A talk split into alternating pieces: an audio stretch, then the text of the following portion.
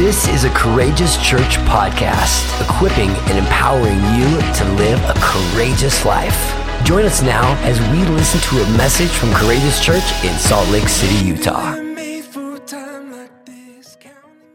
In these next few moments that we have together, I want to encourage you to plant your life in Jesus and in the church, the community of the redeemed.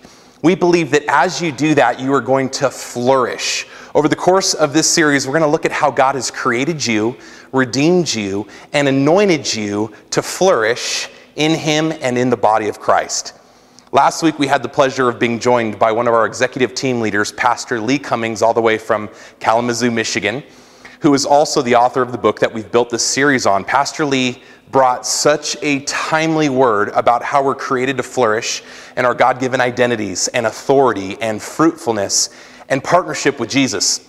And I want to do this. I want to strongly suggest that if you miss that message, to go back and watch that message. Additionally, if you want to follow along with us in the book as we walk through this series together, you can go to our website, courageouschurch.com slash flourish, where we've posted a link to where you can actually purchase a copy of the book. And I know this, it will greatly enrich your life. Well, if you have your Bibles with you today, go with me to the book of Psalms, chapter 92, verses 12 through 14. I'll be reading from the NKJV. And this is the text that we'll be working from throughout this series. And here's what it says The righteous flourish like a palm tree, they shall grow like a cedar in Lebanon. Those who are planted in the house of the Lord shall flourish in the courts of our God. They shall still bear fruit in old age, they shall be fresh and flourishing. What does it mean to flourish? And how did God design us to do so? Taking our cues from the scriptures, and like Pastor Lee pointed out last week, God has designed us to flourish in the right environment that He designed and created us for. Did you catch that? Notice that the righteous here are compared to trees that find the right kind of soil. And not just any tree, but the palm tree. The righteous flourish like a palm tree.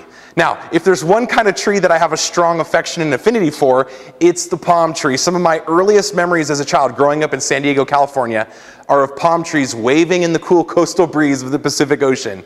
Just the sight of them makes me feel all giddy inside. Come on, somebody. And it's why people, I believe, pay so much money to go on vacation to be surrounded by them. But interestingly enough, most palm trees can only flourish in certain kinds of environments. It's why you typically only find them in warmer or more tropical environments. It's also why you don't tend to see them in places where the ground freezes over or where temperatures get too cold. It's why I haven't seen too many of them here in Salt Lake City. In fact, In-N-Out the maker of arguably the world's greatest hamburger of all time, usually has palm trees all over their grounds and properties. Sadly, this isn't the case here. There are no palm trees to be found at In-N-Out in Salt Lake City. But I digress. The point is this Flourishing is all about finding the right kind of soil and the right kind of environment. In the psalmist analogy here, the righteous are like palm trees that flourish when they're planted in the house of the Lord, when they're rooted in the courts of our God. Regardless of their age or education or background, they're going to bear much fruit and remain fresh and evergreen. And this is absolutely key for us today. As 1 Peter 2:5 would later point out to us, because of what Jesus, the rock and cornerstone of our faith, has done for us, the church has now become the house of God, a spiritual temple, if you will, being built up out of living stones. And that's you, and that's me, regardless of our age, regardless of our education or background, or even our political beliefs. Thank God. And as a result, not only are we loved and accepted in the community of the redeemed in God's house, but we are made alive together in Christ Jesus so that, just like the psalmist says here, we can flourish. Now, the good news is this if you've placed your faith and your hope and your trust in Jesus, you qualify for this life changing reality. And God's desire for you it's the same. It's to see you flourish, to see you thrive, to grow, to be fulfilled, to see you bear forth much fruit in Him. Now, I don't know about you, but that's what I want for my life. That's what I want for my marriage. That's what I want for my kids and for our church and for our city to see us flourish. So, what stands in our way? What keeps us from seeing that take place? Well, if I could be so bold, many of us are not flourishing today because we are not planting our lives where they belong. Instead, We're planting our lives in the wrong kinds of environments, surrounded by all the wrong kinds of influences. And as a result, we're not bearing forth the fruit of heaven in our lives, but rather the fruit of our earthly kingdoms and systems and ways of doing life. And unfortunately, as great as those are, can be, they will inevitably let you down. Now, I wonder if I'm speaking to anyone out there today that's been let down by an earthly system or way of doing life. Maybe you invested in the stock market and it crashed on you. Maybe you invested years of your life in that corporate job and they cast you aside like you were easily replaceable. Maybe you invested in a marriage or a relationship and that other person sadly decided to walk out on you. What do you do? What can you do? Well, number one, you need to look to Jesus. He's the only one that will never leave you or forsake you or fail you. And without a relationship with Him, it doesn't matter what you do, and it doesn't matter how you go about building your life, it's going to collapse on you. Maybe not today, maybe not tomorrow, but it's not going to last forever. Only a relationship with Jesus lasts forever. And number two, you need to reevaluate the environment and the things that you've been investing in. And that's where most of us are right now because of what's taking place with COVID 19. Many of us are being forced for the first time to reevaluate everything. And some of us are discovering in real time that if our lives are not firmly rooted in Christ, if we're not actually planted in His community and in His Word and in the work of His kingdom, then we're not going to flourish the way that He created us to. So today, I want to do this. I want to help us in our time together by looking at ways that we can flourish by embracing the revelation that I believe changes everything. Are you with me today? Well, if you are, let me know about it in the comments section. Give me an amen. I want to start today with a story from the Bible about a man named Jacob. When you read the details of Jacob's life in the pages of Genesis, you notice that from the beginning, personal ambition and an inner need to be loved and accepted drove him to do the things that got him in a lot of trouble with his family, especially his brother Esau. In Genesis chapter 27, Jacob has tricked and deceived his father Isaac into giving him his brother Esau's blessing and birthright. And this was a big deal, especially in this day and age and culture. To receive your father's blessing was basically to take hold of your inheritance. And Jacob, whose name means supplanter or deceiver, essentially tricked his father and stole from his brother. And as a result of his actions, he becomes a man on the run. And it's here that we pick up with our story. Jacob is on the run for his life, and he comes to this place called Luz, which means to turn aside or a place of refuge when turned away. Now, interestingly enough, both of these meanings fit where Jacob was at in this moment of his life. He had turned away from the path of integrity, choosing to become a self made man instead. He had been turned away by his own family and his own household, and he had no other choice but to try and make his way out in the world with no real place to lay his head. And it's here at this place called Luz, with a flat rock for his pillow, that Jacob lays down to rest for the night. In Genesis chapter 28, verse 12 through 15 says this Then he dreamed, and behold, a ladder was set up on the earth, and its top reached to heaven, and there were angels of God ascending and descending on it. Verse 13, and behold, the Lord stood above it and said, I am the Lord God of Abraham, your father, and the God of Isaac. The land on which you lie I will give to you and your descendants. Also, your descendants shall be as the dust of the earth. You shall spread abroad to the west and the east, to the north and the south, and in you and in your seed all the families of the earth shall be blessed. Behold, I am with you and will keep you wherever you go, and I will bring you back to this land, for I will not leave you until I have done what I have spoken to you. Jacob awoke with such an awareness of God's presence that it absolutely stunned him.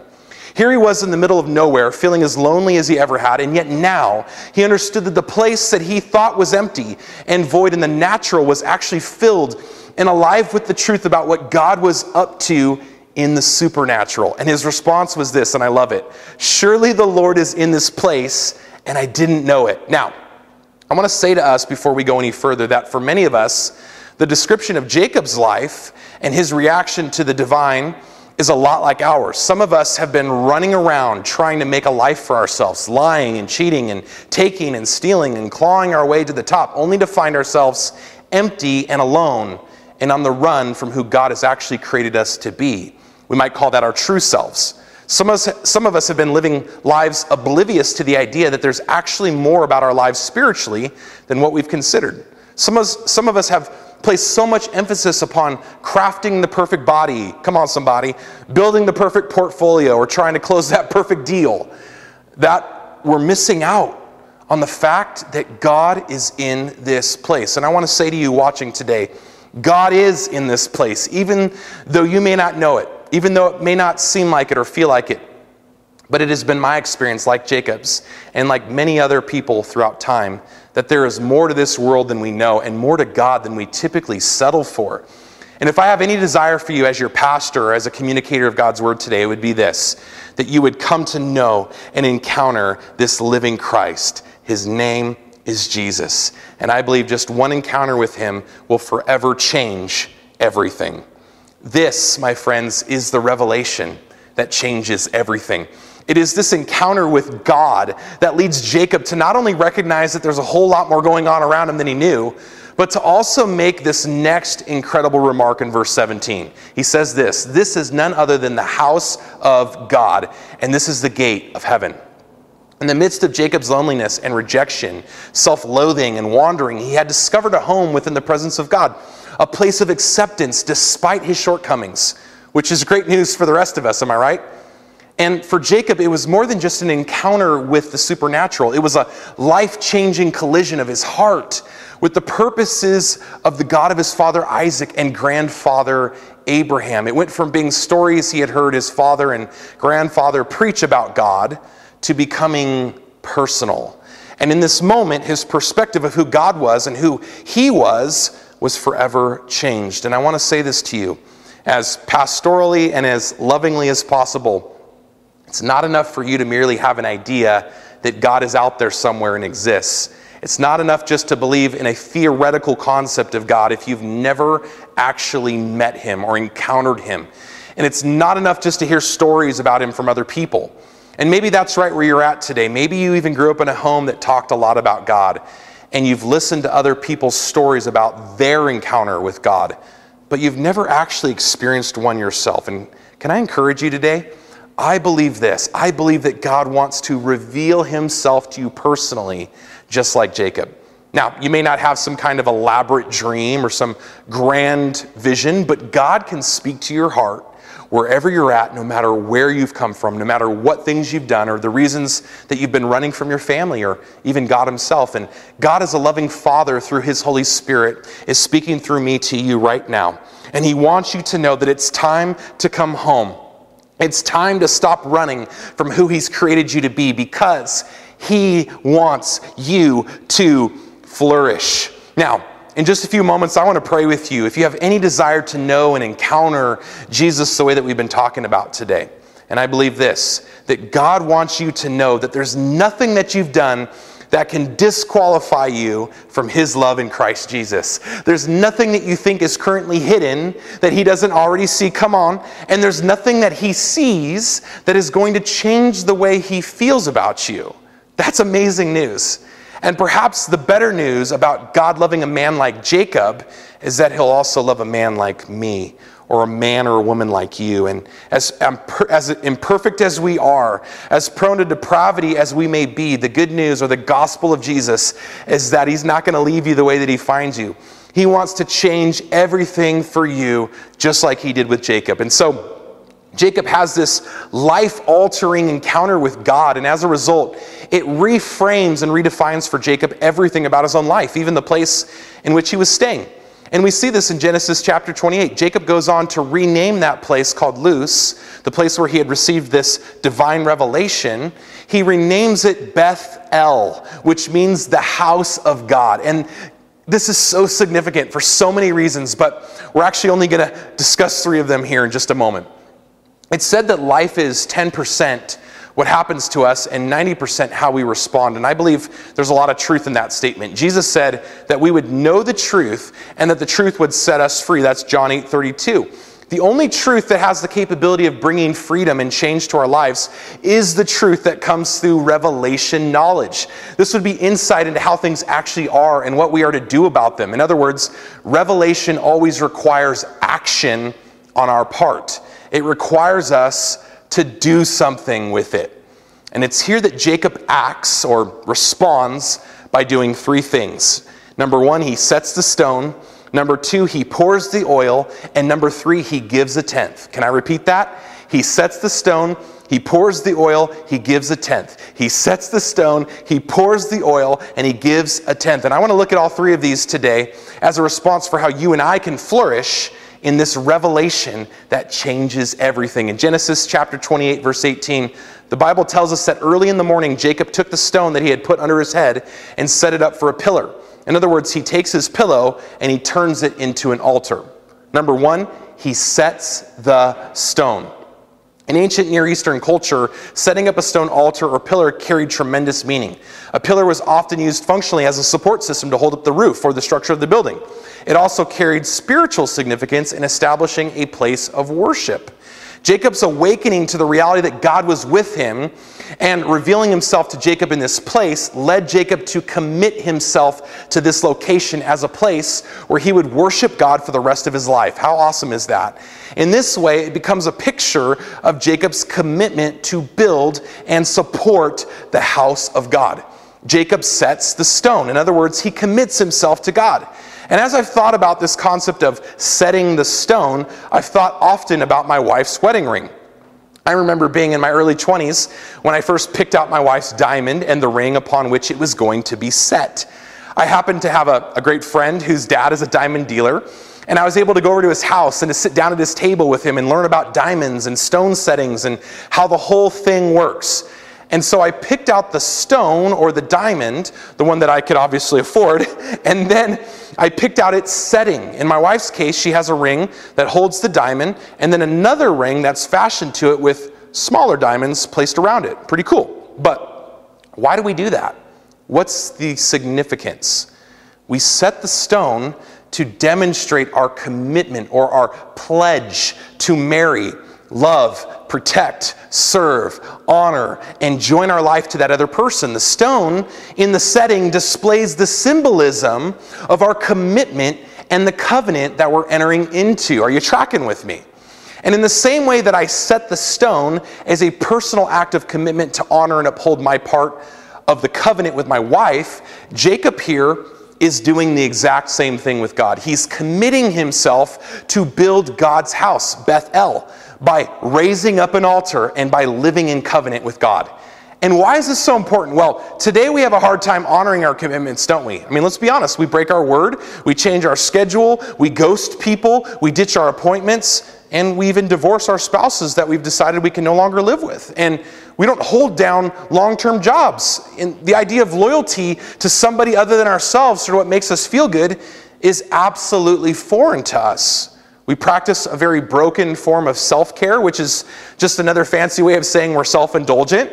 And as an aside, if you really want to practice some self care, the way Jesus preached about, go serve somebody. Go love someone other than yourself. It's the best form of self care around. Come on. And so the truth is, many of us have commitment issues, unfortunately, and yet, this is precisely where we're designed by God and intended to flourish when we commit ourselves, when we set the stone. Now, hear me on this. I know there is grace and mercy for the mistakes we make. Praise God. And this is not to place any condemnation or weight on anyone for their past, but it is to call us to a better and a brighter tomorrow. And that begins with you setting the stone in your life by becoming committed. What does that mean practically? Practically, it means serving the body of Christ where God has placed you. And you can't do that if you're always jumping around from church to church. It doesn't work. You are not a potted plant to be whisked around from one place to the next. That's not how God designed you to flourish. You are to be like a palm tree, like the cedars of Lebanon, whose roots go down deep. That's not to say that God won't ever call you on to be a part of something new. I mean, shoot, God called Candace and I here to Salt Lake City to start and plant a brand new church. But hear me on this it came after many years and many lengthy seasons of serving others and being planted where God placed us. Now, some of you are not flourishing because you're chasing the next best thing, or the bright and shiny new toy.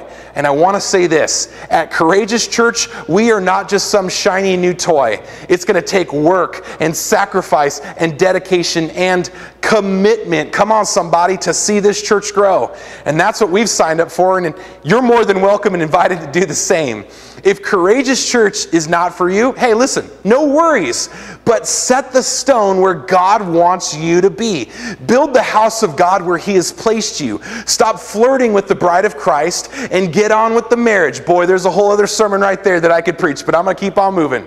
So, number one, you set the stone. And number two, Jacob poured the oil. You pour the oil. The second significant response of Jacob to the Bethel revelation was to pour his oil out over the stone pillar that he had set up. Says this So early in the morning, Jacob took the stone that he had put under his head and he set it up as a pillar and he poured oil on top of it. That's Genesis 28 18. All throughout the scriptures, oil is symbolic of the anointing of the Holy Spirit, as well as the gifting and the empowerment of a person as given to them by God. The term is actually related to the verb to anoint or to smear. I love that picture.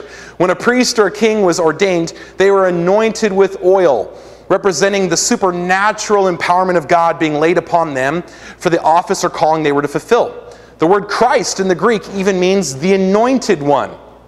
We see the anointing of God on Jesus to enable or empower him to fulfill his calling and mission as the Messiah. And as it was with Jesus and what God the Father was calling him to, so it is with us as the people of God or as Christians. In the Greek, the word Christian means little Christ, and it was intended initially as an insult. People back then used to use the word Christian as a slur against followers of Jesus. But what the world meant for an insult, come on, is actually a confirmation of the great calling that we've received to be ambassadors and imitators of Christ. In doing so, we take on his anointing, the Holy Spirit, and with it his gifts, and we take them out into the world to fulfill the great commission to make other disciples or little Christ. How awesome is that? This means that every believer is equipped with spiritual giftings, which are to be used in service of Christ and his church. That's what we're called to. We're called to pour the oil. As believers, if you've received Christ into your life through the power of the Holy Spirit, then there is an oil reservoir inside of you because the Holy One, the Anointed One, now lives inside of you through the Holy Spirit. And His goal is not just to live inside you, but to be poured out and to flow through you. Just as Jacob poured out the oil, we are called to pour out our lives for the sake of the kingdom of God. Paul said it this way in Philippians chapter 2 verse 17, but even if I am being poured out like a drink offering on the sacrifice and service coming from your faith, I am glad and I rejoice with all of you. The purpose of God in causing you to flourish is so that what's in you can come forth out of you. Did you catch that? That's why we're called to bear forth fruit. It's why we have rivers of living water flowing in us. It's why we're filled to be poured out. And notice where the oil is poured out. It's poured out upon the pillar that Jacob built. It's poured out upon the altar of God that he helped construct. In the same way, God wants you to pour out your oil upon God's house that He's building in the earth, His church. He wants you to pour out your oil where He's placed you. In other words, serve the people of God that He's placed you with and connected you to. That's why it's so important that we get and stay connected to the house of God, to the people of God, to the church. That's why we're doing watch parties. That's why we're all about community groups and creating and fostering opportunities to come together because we are the church. We are Bethel, the house of God, and we need each other. We need to be together. We were not created to be alone. It's not good, it's not functional, it doesn't work, and you can't flourish by yourself. So pour that oil out pour it out in service to God. And like Paul says, be glad and rejoice about it. There's nothing worse than a crusty Christian. What's a crusty Christian? A crusty Christian is somebody who can't be glad or rejoice when serving. It's someone who's critical about everything. It's someone who grumbles and complains. It's a prickly plant, and it will suck the living life out of you if you plant your life next to theirs. So don't do that. Be a person that pours out their oil with joy and gladness. And number three today, and lastly, Jacob gives a tenth. Jacob's third and final response to the revelation of the house of God had to do with his wealth. It was a vow that he made to God that was measurable and definable and sacrificial. It was attached to the promise over his life that God would prosper him and bless him and fulfill the destiny upon his life. It says this in Genesis chapter 28, verse 22 And of all that you give me, I will give a full tenth to you. Now, the biblical concept of giving God a tenth is called the tithe. Maybe you've heard this before. And the concept of the tithe, which actually predates Moses and the law, mind you, was nothing new to Jacob. It ran in his family. In Genesis chapter 14, we read about his grandfather Abraham, who had received the call and promises of God. And as an act of worship and a response to the revelation that he received from God, he gave him a tenth or a tithe. He did so by honoring Melchizedek, king of Salem, which means king of peace. In his encounter with Melchizedek, Abraham, at that time named Abram, was blessed by the king, and bread and wine was brought to him. And as a result, Abram honors Melchizedek with a tenth of everything that he owned. It's interesting to note here, as Pastor Lee does in his book, that in contrast to Melchizedek blessing Abraham, the king of Sodom, on the other hand, tempted Abraham to sin against God by encouraging Abraham to keep his wealth for himself. And that's always the temptation, isn't it? To keep our wealth and our money to ourselves. And what happens when we do this? Well, we ultimately become a slave and indebted to that master. Jesus would say in Matthew chapter 6 verse 24 that it is impossible to serve two masters. You will either serve mammon, which is the god of money, or you will serve God. And that is still the truth today, isn't it?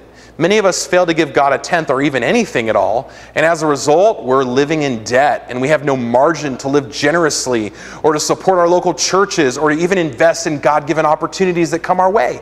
And that's not what God wants for us. That's not how He wants us to live. He does not want you to live a stingy life.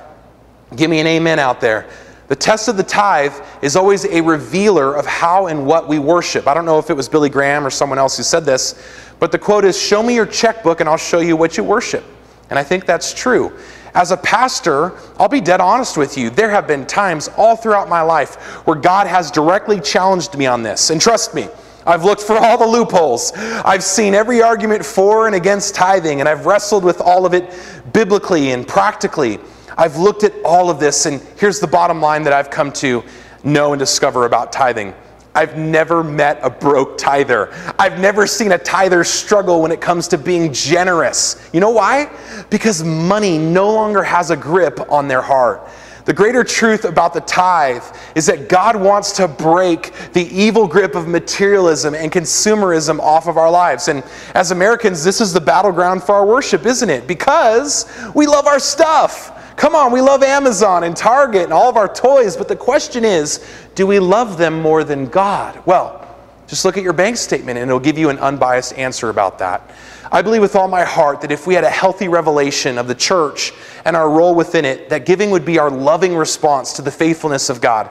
If we understood more fully that God's faithfulness and his commitment to us, the act of pouring out our oil and honoring Him with the first fruits of our increase would come naturally. It would be an overflow of our faith and our thankfulness.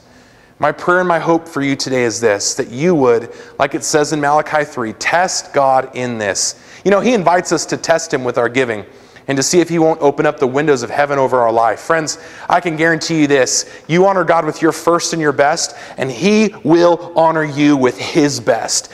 And you won't even be able to contain it. I've seen that in my own life, and I believe God will do that for you. Set the stone, pour the oil, give a tenth. You want to flourish? Start right there. Can I pray for you today? As I said earlier, maybe you're tired of running from who God has created you to be. Maybe you're sick and tired of not flourishing, and maybe you've never had a real encounter with Jesus. I want to invite you to pray this prayer with me right now, which is simply going to ask Jesus to come and to reveal himself to you personally, and also to fill you with his Holy Spirit and to empower you to flourish in the earth. It's a simple prayer, and it goes like this Jesus, Savior, save me Save me from myself. Save me from the things that have me bound. I believe and confess that you are the Son of God, the Messiah. I believe that you died on that cross for me and that God the Father raised you to life again on the third day.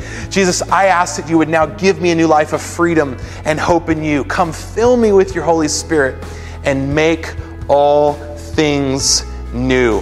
And if you just prayed that with us, we want to say welcome to God's great family. Welcome to the party.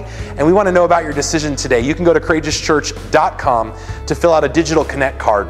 This will help our team know how to best follow up with you and pray for you in the days ahead. We also want to help you as you begin your new faith journey and taking some next steps. Now, speaking of next steps, one of the best things that you can do right now is to jump into one of our watch parties. At our website, courageouschurch.com slash watch parties, we've posted various links to all sorts of watch parties that you can be a part of. As I've said, we can't do this thing called life alone. We need each other. And as always, if Courageous Church is your home church, we want to encourage you to become a generous and lavish giver. Your generosity allows us to reach many with the hope and the healing and the courage and the life of God. It allows us to advance and to further God's mission for all the people of Salt Lake City, the Mountain West, and beyond. And you can use one of the links that we're posting right there in the comment section, or just head on over to courageouschurch.com to give online. Finally, We've posted some really cool links to some various upcoming public gatherings that we'll be featuring throughout the rest of the summer. Now, if you're local, we'd love to see you and meet you and connect with you. Our next Worship in the Park event is coming up on June 28th at 4 p.m. at Flatiron Mesa Park in Sandy. And we want to invite you to join us and to bring a friend. On behalf of Pastor Candace and our team, we want you to know that we love you. We are praying for you. You are God's masterpiece. You are His best. So remember, be strong and courageous. We'll see you soon. Thank you for listening today. If you were blessed and you want to be a part of what God is doing through Courageous Church, including ways that you can give, visit us online at courageouschurch.com.